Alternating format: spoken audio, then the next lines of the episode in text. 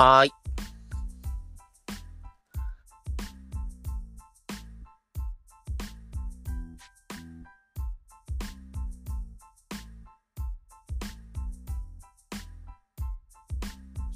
インドの魅力と最新事情についてお伝えするポッドキャストインドの衝撃案内人の広瀬です。今回はですね、インドの大統領ですね、ムルム大統領、そしてその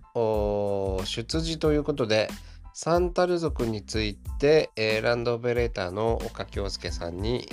お話を伺います。京介さん、よろしくお願いします。よろしくお願いします。はい、少数民族ということですね。そうですね。まず先になんですけど、インドよく日印首脳会談とかやると必ず出てくるのってインド首相ですよね。で、インドに大統領がいるっていうことをそもそもみんなあんまり知らないと思うんですけれども、例えば最近で言いますと天皇の即位礼正典ですかねの儀ですかね。あちらに出席するのに来たのはモディ首相ではなく、前の大統領をしてましたコービンドさんですね。この方がいらして、で、今のね、天皇はイギリス留学してたんで、イギリス英語喋れるんで、なんか大統領すごく気に入っちゃったみたいで、平成の頃ってインド大使館って天皇誕生日休みじゃなかったんですよ。でも令和になってから天皇誕生日にインド大使館休むようになったんですよ。なんで相当多分大統領と、あと今の駐日大使ですかね、バルマさんと、お二人が相当気に入られたようで、ただね、休日って増やせないんで、代わりに日本の憲法記念日は今まで休みだったんですけど、令和になって休みじゃなくなりましたと。でもなんで憲法記念日が休みだったのかっていうと、多分ですけど、インドだとその共和国記念日って言って、憲法ができた日ですね。この日が独立記念日と、同格っていうか、それぐらい大切にされている日なので、日本における共和国記念日的なものってきっとこれなんだろうってことで多分休みになってたと思うんですけれども、天皇気に入っちゃったので、天皇誕生日が令和になってお休みになりましたというところなんですけれども、余談ですけど、そのバルマ駐日大使も間もなくですね、多分大統領の交代に合わせてだと思うんですけれども、離任になりまして、今クウェートの大使をしているシビジョージさんという方がですね、日本に来る予定でございます。で、この方は、アラビア語を話すんですね。どっちかというとイスラム圏の専門家のはずですけど、なんで日本に来るのかよくわからないですけど、有能な方であるのは間違いないでしょうと。というところですね。なので、日本の首相が来たら、インドの首相が接遇しますし、天皇が来たら大統領が接遇するという関係になっております。ということで、大統領はそれなりに行政の権力を持ってるんですね。アメリカとかフランスとか韓国とかロシアとはですね、ちょっと違うという感じで。アメリカの場合はそれなりじゃなくても首相がいないので完全になんですけど、それ以外のフランスとか韓国とかロシアっていうのは、大統領と首相がそれぞれ権限を持っている感じですね。で、というわけでその権限を持たない、権威しかない大統領っていうのがなんでインドにはいるのかっていうと、これはインドが独立した時ですね。マハトマ・ガンディとか、初代首相ネールーさんが目指したのは、よく知っているイギリス型の国だったからじゃないかなと。そうですね。で、インドはパキスタンっていうのはオーストラリアとかニュージーランドと違って、コモンウェルスね、英連邦に入らなかったんですね。完全な独立をしたんですね。で、完全な独立をした国といえば、アメリカがあって、アメリカはイギリスと真逆の制度を作るから、首相がいないんですけど、インドやパキスタンの場合は、イギリスと同じように、権威と権力を分離させると。ということで、イギリスで言えば国王の代わりになるですね、大統領を置いたという形になります。なので、インドの大統領というのは実権がないですし、基本的には時の首相と政権与党の意向が反映されますけれども、それでもですね、インドにおける良心と多様性の象徴でもあります。で、インドの首相っていうのは、基本的に北インドのヒンドゥー教の男性がやります。アメリカでいうホワイトアングロサクソンプロテスタントですかね。みたいなもんなわけですけれども、例外としては、前の首相のマンモハン・シン首相っていうのは、シンってつくからわかるの宿教徒だったんですけど、大統領に関しては、ムスリムであったり、南インドの方だったり、あるいは女性が選ばれています。で、シン前首相の前には、第7代にシン元大統領という方もいました。もちろん宿教徒ですね。というよりですね、マンモハン・シン前首相というのは、実際その実権握っているのは、いわゆるネールー・ガンディー家なので、そこに担ぎ出された大統領的な首相だとも言えますね。これはマイノリティという意味でもそうですし、インド大統領という学者さんが多いんですけど、このシン前首相も学者さんでしたので、非常に大統領的な首相ですよね。というところなんですけど、でですね、コービンド前大統領に関して言えば、北インドのヒンドゥー教の男性という意味ではマジョリティですけれども、カーストの一番下の出身なんですね。昔、コービンドさんが第14代で、ムルムさんが第15代になりますけれども、第10代の大統領だったナラヤナンさんもですね、カーストの最下層の出身でしたし、ナラヤナンさんは南インドの出身者でもあったと。とにかくインドの大統領っていうのは、何かしら社会的なハンディを持った方が選ばれやすい傾向にあります。それはですね、政権与党によるいわゆる担ぎ出しであるということは間違いないんですけれども、とはいえですね、インド社会の影というかですね、そういったものを国内外に知らしめてくれる存在であることも確かです。そして、第15代大統領に就任しました、ムルムさんはですね、以前パティル大統領で第12代の大統領が、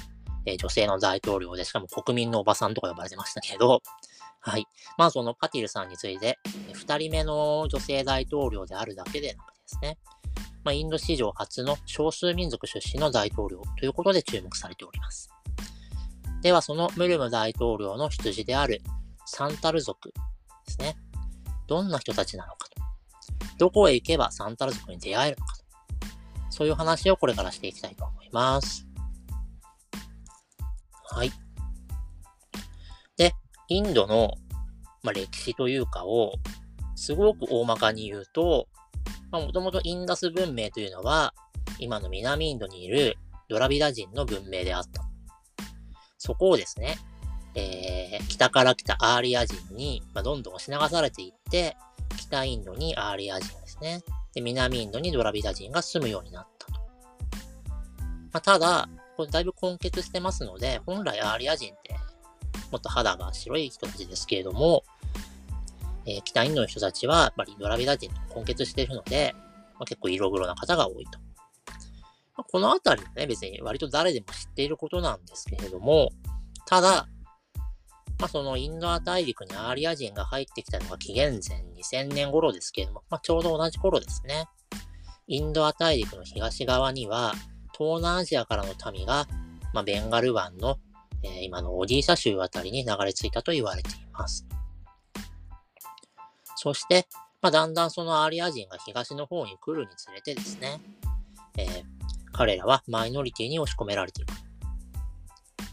で、その彼らのルーツはどこにあるかというと、中国には大きな川が2つありますけれども、北の黄河に対して南の長江ですね。この長江の流域に彼らの、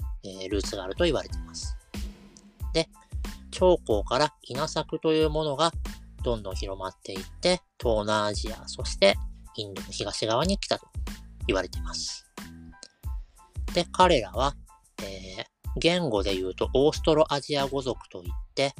この中で一番メジャーなのがベトナム語と、今のカンボジアの公用語になっているクメール語ですね。なので、ベトナムとカンボジアはそのオーストロアジア語族の国ということになりますけれども、このオーストロアジア語族の言葉は、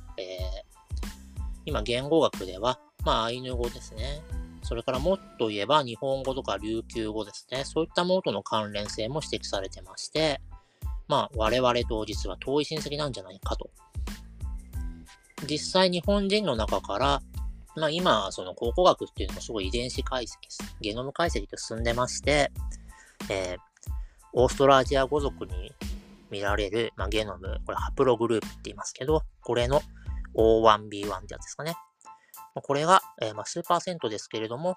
日本人の中にも発見されております。ということで、実は我々とどこか関連性のある人たちなんじゃないかというところなんですけれども、でインドア大陸に流れ着いた人たちのはオーストロアジア語族の中でムンダ語派、その族の下に語の派閥がある感じですね。でムンダ語派の中にもいくつも言語があるんですけれども、その中でサンタル語という言葉を話す人たちがサンタル族ということになります。で、現在彼らの6割は、ヒンドゥー教になってるんですけれども、あと少数の、キリスト教イスラムというのもいらっしゃいますが、だいたい3割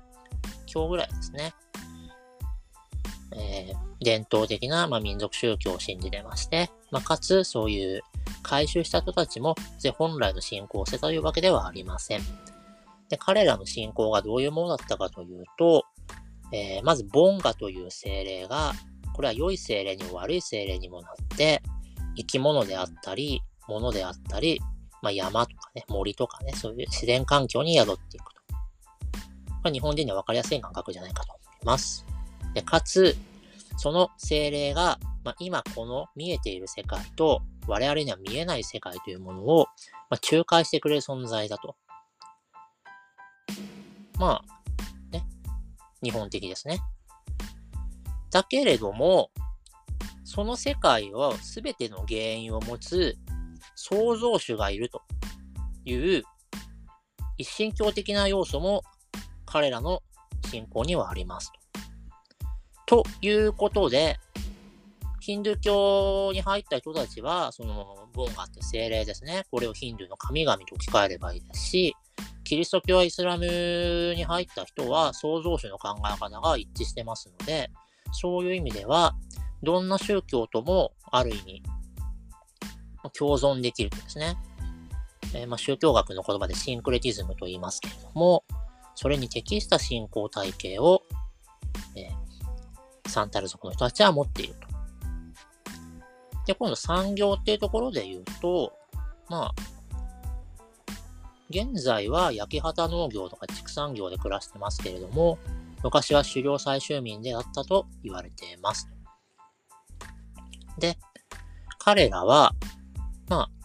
インドの大統領にもなりましたけれども、インドだけにいるわけではなく、バングラデシュ、ネパール、ブータンに散っています。散っているって言い方も本当はおかしくて、彼らのいる場所を、それぞれの国の為政者が勝手に区切ってるだけですね。で、インドの中で言うと、ジャールカンド州、ビハール州、オディーシャ州、ウエストベンガル州、アッサム州、トリプラ州に居住しております。全部東の方ですね。で、ムンダ語派の中にいろいろいるというふうに申し上げましたけれども、もう一つ有力な民族にムンダ族という人たちがいて、ただ、ここからこっちがサンタル族が住んでて、あっちがムンダ族というような分かれ方もしてないですね。少数民族の住みかっていうのは、マダラですね。なので、このインド、当然北インド、南インドってあって、かつ、インドの一番極北というかですね、州で言えばアルナーチャルプラーデシュとか、今のラダック連邦自治領っていうところはチベット系の人たちが住んでますけれども、東にはですね、東で北インドとか南インドでは語れない、民族がいるということを、まずは知ってほしいですね。それから北東部とか、あと、もう、どっちかっていうとタイの方に近いですね。アンダマンニコバル諸島なんてところがありますけれども、この辺は元々のインド圏というわけではなくですね、ブリティッシュインディアをそのまんま引き継いでるだけですので、こっちはまた別の世界ですね。東南アジア系の民族がいろいろ住んでるところですね。ということでインドは南アジアの国と言われますけれども、実は東南アジアの国でもあります。はい。今日はそっちの話は別にしないので。でですね。ただ、ここまで言ってることっていうのは全部、考古学とか、文化人類学とかで分かってきてる話ですが、サンタル族というくくり自体は、イギリスが入ってきてイギリス人がつけたものですね。あの人たちは北インドとも南インドとも違うし、インドシナの方と喋り方も似てて、何なんだろうあの人たちって言って、研究した結果、サンタル族というくくりが生まれましたと。で、くくりが生まれると何が起きるかっていうと、彼らが自分たちがサンタル族であると自認してですね、サンタル族の誇りを持って、サンタル族の地位を上げて、サンタル族の文化を復興しようっていう機運が生まれてきます。そして19世紀にサンタルの反乱っていうのを起こすんですね。イギリスと戦うわけです。当然鎮圧されて、分散して住まわされることになるわけです。で、表向きは保護と言いながら、実際には管理されていると。で、実はこれ、ムンダ族も同じような反乱を起こしたりもしています。このあたりはね、アイヌであったりね、アメリカ先住民ですね。インドの衝撃ですから、アメリカ先住民のことをインディアンということはないですけれども、と非常につながっていると、話ではないかと思います。で、インドはイギリスから独立をすると。そうするとですね、ベンガルにたくさんサンタル族は住んでいましたが、そこを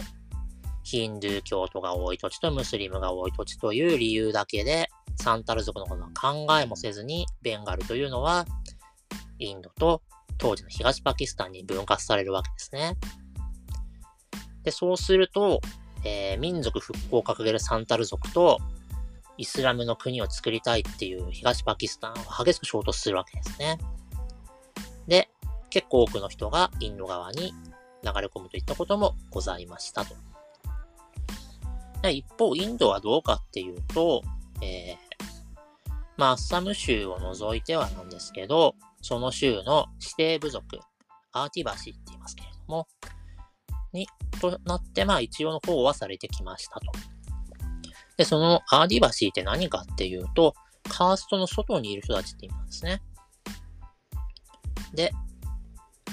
彼らは超少数派ですから、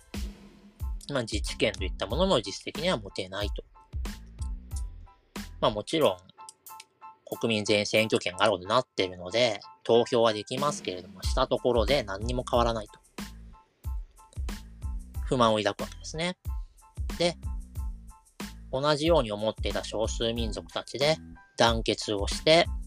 ジャールカンド運動というものを展開しますと。で、このジャールっていうのは森林を指しますね。森林って日本語で言うとね、黒い鬱蒼とした森を考えますけれども、当然ジャングルですからね。はい、で、カンドっていうのはこれは土地を指しますね。同じようにウッタラカンド州っていう州があって、ここは北の土地って意味ですね。で、ウッタラっていうとまだウッタルプラーデシュ州っていう州もあって、ここも同じような意味なんですけれども、ちょっとこのカンドとプラーデシュの言い訳っていうのは、ちょっとこのニュアンスはちょっと自分にはわからないので、インドなりヒンディー語に詳しい方なんかは、多分、ニュアンスが理解できると思うんですけれども、そんなところですね。さて、ジャールカンド運動をしていて、詳細は省きますけれども、結構ジャールカンの解放戦線なんて結成されたりして、結構いろいろやり合ったんですね。結果として、1995年にはジャールカンの地域自治評議会と設立されて、さらに2000年には、ビハール州の南部ですね。ここがジャールカンド州として独立を勝ち得たというところまで来ましたと。ただ、ジャールカンド州自体は32の少数民族がいるので、どの民族の言葉も公用語にするわけにはいきません。で、結局少数民族同士が何を喋っていたかといえば、これはヒンディー語とか英語なんですよね。こういうのをリンガフランカと言いますけれども、ということで結局、このせっかく新しい州を作ったのに、そこの公用語はヒンディー語になります。ただ、付属言語としてそれらの民族の言語が認められたことによって、このいろいろ公的なところでその言語が使えるわけですね。それで、サンタル語のためにもともとオルチキ文字っていう文字が実は作られてまして、でオルチキ文字でサンタル語を書こうっていうのがどんどん普及していきますと。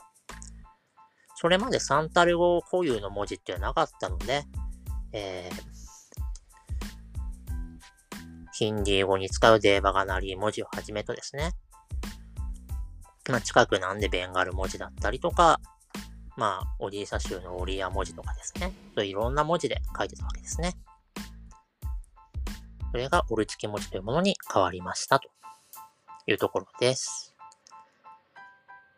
で、ということで、ある程度まで彼らの権利が、主張す、広まってきたというところでありますが、じゃあ実際そのサンタル族にですね、実際に会いに行くのであればどうしたらいいんだろうということで言うと、先ほど、住んでるところを申し上げましたので、もう一度言いますと、ジャールカンド州、ビハール州、オディーサ州、ウエストベンガル州、アッサム州、トリプラ州、それからバングラデシュ、ネパール、ブータンとなりますけれども、特に、どっかにね、そのサンタル族のお友達とかいればね、それは別にその方の村にとりあえず行ってみりゃいいんですけれども、特にコネクションがなくですね、でも行ってみたいという人のためにどうしたらいいかっていうと、やっぱりそこに人口が一番多いジャールカンド州に行くっていうのが、いいと思います。で、ジャールカンド州の州都はラーンチーと言いまして、そこの空港はビルサムンダ空港と言いますね。ビルサムンダさんというのは、先ほどサンタル族の他にムンダ族という民族もいると申し上げましたけれども、ムンダ族の志士でインド独立運動に携わった一人ですね。インドの地方空港っていうのはその土地の英雄の名前が付けられていることが非常に多いです。なのですごくジャールカンドっぽい空港の名前ですね。で、このビルサムンダ空港には、インド各地からの便も発着するので、日本から行きやすいのは、当然デリーからだと思いますが、ちょっとね、日本から着くともう夜になっちゃってるので、その日のうちにちょっと乗り継ぐのはできないということで、最短でもちょっと翌朝になってしまうというところではあります。で、ビスタラのデリーランチー線っていうのは、JAL とのコードシェアをしてまして、日本国内から、JAL で投資の航空券買えますし、もちろん、申請すればマイルも貯まりますと。これなんでかっていうと、JAL カードは後ほど説明しますけれども、金辺に広いっていう方のね、鉱山の方の鉱業と、あと鉄鋼業が盛んなんですね。で、日本からのビジネス需要がそれなりにあるという考えのもとのようです。ということで、ランチですね。朝ごはん食べてもランチですね。夜ごはん食べてもランチですね。はい。はい。では、はい。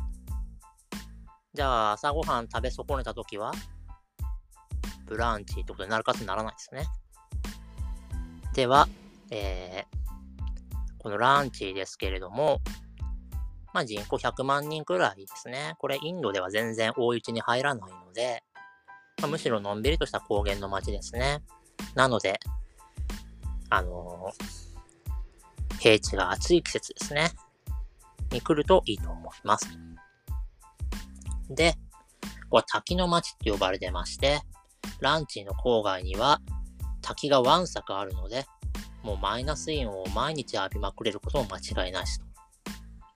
だけど、滝ばっか見てても今日の話に繋がらないので、はい、サンタル族はどうなったんだよっていうのですね。はい。で、まず、ここには、まあ、州都なんでね、州立博物館があって、それからもう一個民族博物館っていうのもあります。で、ここに行けば、まあ、浅く広くではあっても、そういうサンタル族のことをまず学べますので、ぜひですね、初めてサンタル族に会いに行くっていう人は、ここで勉強していくと。それからもう一つですね、浅く広くサンタル族の文化に触れられるのにおすすめなのが、このランチーから、約100キロ北にあるハザリバーグというところですね。ここはですね、まあ、サンタルを含む様々な民族の壁画が保存されてまして、かつ、そういう少数民族の結婚式、コーバルっていうんですね。それから、これからありますね、ヒンドゥー教のディワリっていうお祭りの前日には冬の収穫祭としてソーライってものを行いますけれども、そのコーバルとソーライの時に新しい絵がどんどん描き続けられると。そしてそれを保存しているのがこのハザリバーグっていう町です。だからサンタル族だけではないですけれども、そういう彼らの、伝統的な絵を見ることができると。そういうところですね。まあ、あと、このハザリバーグっていうのは、まあ、虎や象のいる野生動物の保護区なんかもありますので、まあ、そっちの方が好きな人は、そういうのとセットに行くといいと思います。なんでね、まあ、サンタル族の初心者というか、初めて行かれるような人は、こうランチーとハザリバーグでこれを拠点にして、そこから行きやすいサンタル族の村に行くっていうのがいいと思いますね。で、まあ、もちろん日常の暮らしを知りたいっていう人もいるでしょうし、まあ、そういう彼らの晴れの日、要するにお祭りですね。それを見たいっていう人もまあいると思いますので、お祭りはですね、やっぱり農耕民族なんで、それにまつわるお祭りがですね、まず春になると、まあ花祭り、バハっていうんですけど、それをやってですね、それからまた、農業が始まると種をまくときにまた神に祈って、そこから芽が出てくると神に祈って、それがだんだんすくすく生えてくるとまた神に祈ってっていう感じで結構儀式がいろいろ行われます。それです。まあ収穫祭の将来になっていくわけですけれども。なのでまあ、それは気になる人はですね、まあ、やっぱり将来とかバハがいいと思いますけれども、時期合わせて行ってみるといいと。で、限られた日数で何のコネクションもなければ、こういうところに確実に行くには、宣伝で申し訳ないですが、やっぱり旅行会社の力って必要だと思いますよね。はい。ただ、我々にできるのはお膳立てまでですので、そこで村の人と仲良くなれるかっていうところは人それぞれですので、そこは保証できませんと。不思議なんですけどね。どんなに管理されてるツアーで外国語が一切できない人でも現地で一生の親友ができたり、結婚相手を見つける人もいるのに、まあその真逆の人もいると。ということで、まあ我々は出会いまでは演出できますが、ご縁については保証できませんというところであります。はい。で、まあ、ハザリバーグからも北に135キロですね。行くと、ビハール州に入って、まあ、ヒンドゥーの聖地であるガヤとですね、仏教の聖地で世界遺産になっているブッダガヤがあるところになるわけですね。で、まあ、ガヤからもデリーに戻れますし、ガヤはバンコクからの便も出てますので、まあ、首都圏の人はですね、デリーに行けますけれども、首都圏以外から残念ながら今デリーに直行便もないので、まあ、このバンコク経由でガヤに行って、ガヤから、サンタル族のところを訪れるっていう方が便利かもしれないですね。あとビハール州もそれなりにサンタル族の方住んでますので、そういうとこ行ってみてもいいかもしれないです。まあ、ちなみにガヤとハザリバーグの間にイトコリってところがあって、そこに、まあ、結構最近仏教遺跡として注目されているものがあるんですけれども、まあ、多分そういう仏教遺跡好きな人と少数民族好きな人ってニーズ重ならないような気がするんですよね。まあ、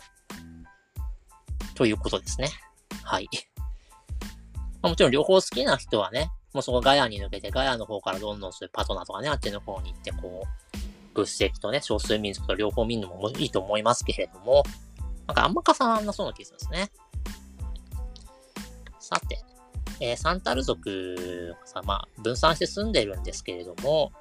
その中でも中心地って言われているのが、ジャールカンド州ってなんか、北東の方にニョキニョキって伸びてるんですね。そのニョキニョキって伸びてるところが、サンタルパルガナ地域といいまして、そこが、サンタル族の中心地とされております。で、まあ、ランチのから行くと、ハザリバーグから170キロほどで、だいたい車で4時間とかですかね、ジャムタラっていうところに着きますけど、そこほんの入り口に過ぎないので、そこから、まあ、道もあんまり良くないので、むちゃくちゃ広いです。で、かつですね、そのランチっていうのが2000年に州都になったばかりなので、ジャールカンド州の道路網とか鉄道網っていうのがランチに集まるようにできてないんですね。むしろ全体的にコルカタであったり、そのビハールの州都のパトナーとかそのガヤですね、そっちに繋がるようにさできてますので、サンタルパルガナ地域ってとこに行くのであれば、あんまりランチから行くというよりは、もうそっちはそっちで行った方がいいと思うんですね。で、この地域の中ではデオガルっていうところに、まあ、空港があって、1日1便ですけども、デリーから、インディゴが飛ばしてますので、まあ、それを使ってもいいと思いますと。で、じゃあこのサンタルパルガナ地域から南西にずっと向かっていけばコルカタがあるんですけど、まあ、そこから、ウエストベンガル州に入ったら割とすぐのところにあるのが、アジア初のノーベル賞受賞者であるタゴールが建てたんですね。シャンティニケトンという、まあ、大学があります。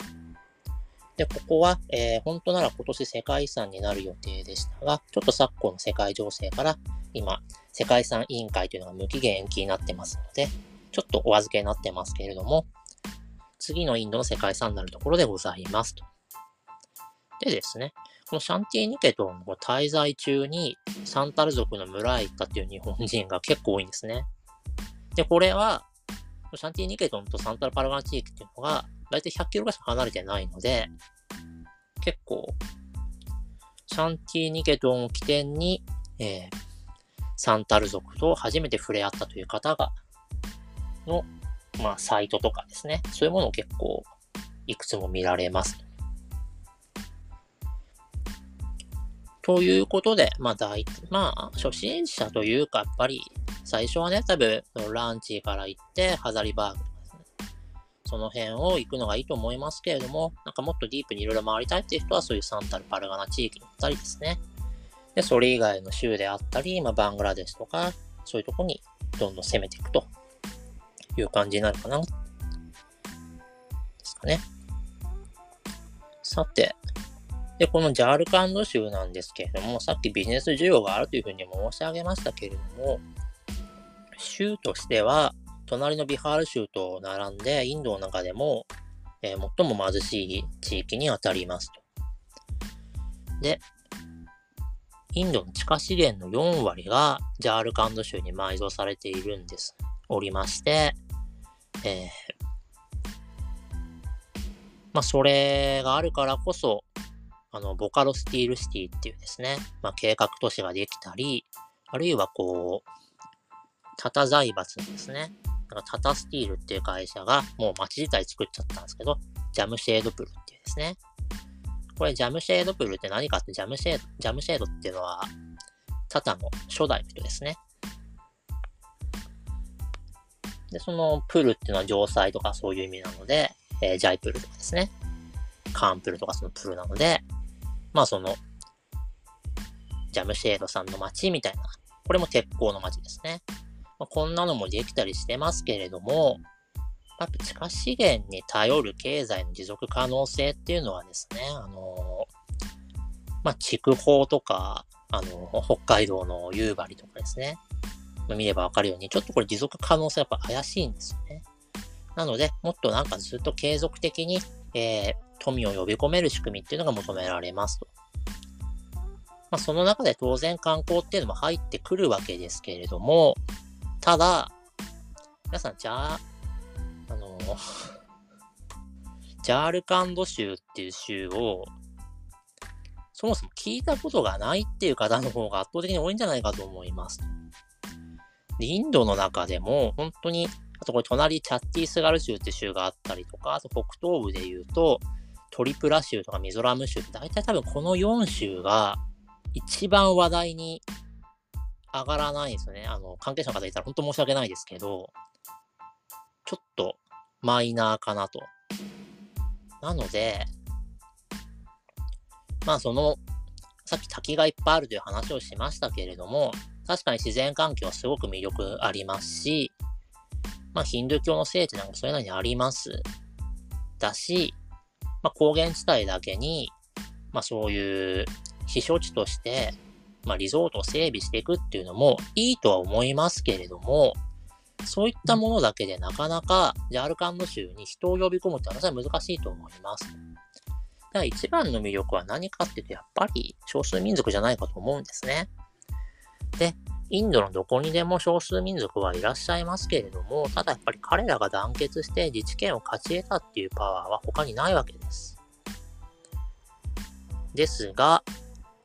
物見遊さん的に大勢の人が少数民族の村に訪れても、彼らの良さっていうのは壊れてしまいます。東南アジアの少数民族の村ですね、首長族の村とかですね、行ってみるとわかるんですけど、もう単なるテーマパークに出してしまってるわけですね。で、インドの方が今までそんなに注目されてなかったからこそ、まだピュアなものが残ってるし、これは本当何としても守らないといけないというより、もう今のツーリズム論の最先端というのは、保全を超えて訪れた先の価値を再生するという方に向かっております。なんで日本のね、あんなウポポイでしたっけ？あんなもう周回遅れ感がやばいんですけど、世界のツーリズムの流れから言うと。では、はい。ひとまず、ほんとジャールカンド州が目指すべきなのは、今そのカナダなんかでですね、その先住民のリジェネラティブツーリズムっていうものが言われてますと。で、もう、なんでジャールカンド州としては本当に各民族から数名ずつとか本当カナダに留学させた方がいいと思います。で、デリーとかね、コルカタから連れてきたアリア人のガイドがヒンディー語とか英語で少数民族を案内するなんてのはもうもってのほかっていうかですね、そんなんだったら行かない方がいいと思います。そういう少数民族の中から、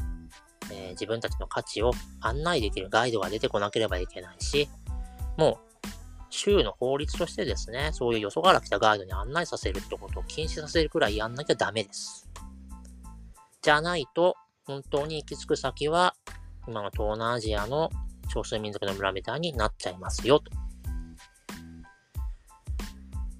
ということでですね、自分もジャールカンド州に限らず、少数民族のコミュニティを巡るようなですね、手配を手掛けるときっていうのは、やっぱり安直なものはやっぱりやれないし、最低でもですね、そういう彼らの価値を保全、しかもできる限り再生していくというものをね、やっていかなきゃいけないなということで、次回を込めてと。で、本当にやっぱ恥ずかしながら自分も今回サンタル族とかね、ジャールカンド州って全然知らなかったんですね。で、今までそうですね、それこそその滝を巡るようなツアーとかやっぱ考えたことはあるんですけれども、そんなものよりもずっと面白い可能性が、このジャールカンド州とかですね、あるいはサンタル族のコミュニティにはあるんじゃないかなと。ということで、自分自身全然その少数民族に対して今まで注意を払ってこなかったってことでやっぱ反省してますし、なんか、もっとインドの多分北東部とか、その、ね、チベット文化圏であれば当然そう考えたんですけれども、もっとインドのあちらこちらにいろんな方がいるってことをもっと意識しなきゃダメだなと。そういう意味で、実は今回自分が一番勉強になりましたし、ムルム大統領には感謝をしていますと。で、まあ、昨今の日印関係の緊密さからすると、多分、ムルム大統領の任期の間に、今のナルヒト天皇がまたインドに行くっていうことも実現するんじゃないかと思いますので、その時にはですね、日本でもさらにこうサンタル族をはじめとしたインドの少数民族の存在っていうのがフィーチャーされていくでしょうし、それが逆にこう日本の中でのアイヌなどの問題もやっぱり再考するきっかけにもなるんじゃないかということを期待してます。以上です。はい、今回はですね、ムルム大統領、そしてサンタル族についてランドオペレーターの京介さんにお伺いしました。京介さん、どうもありがとうございました。ありがとうございました。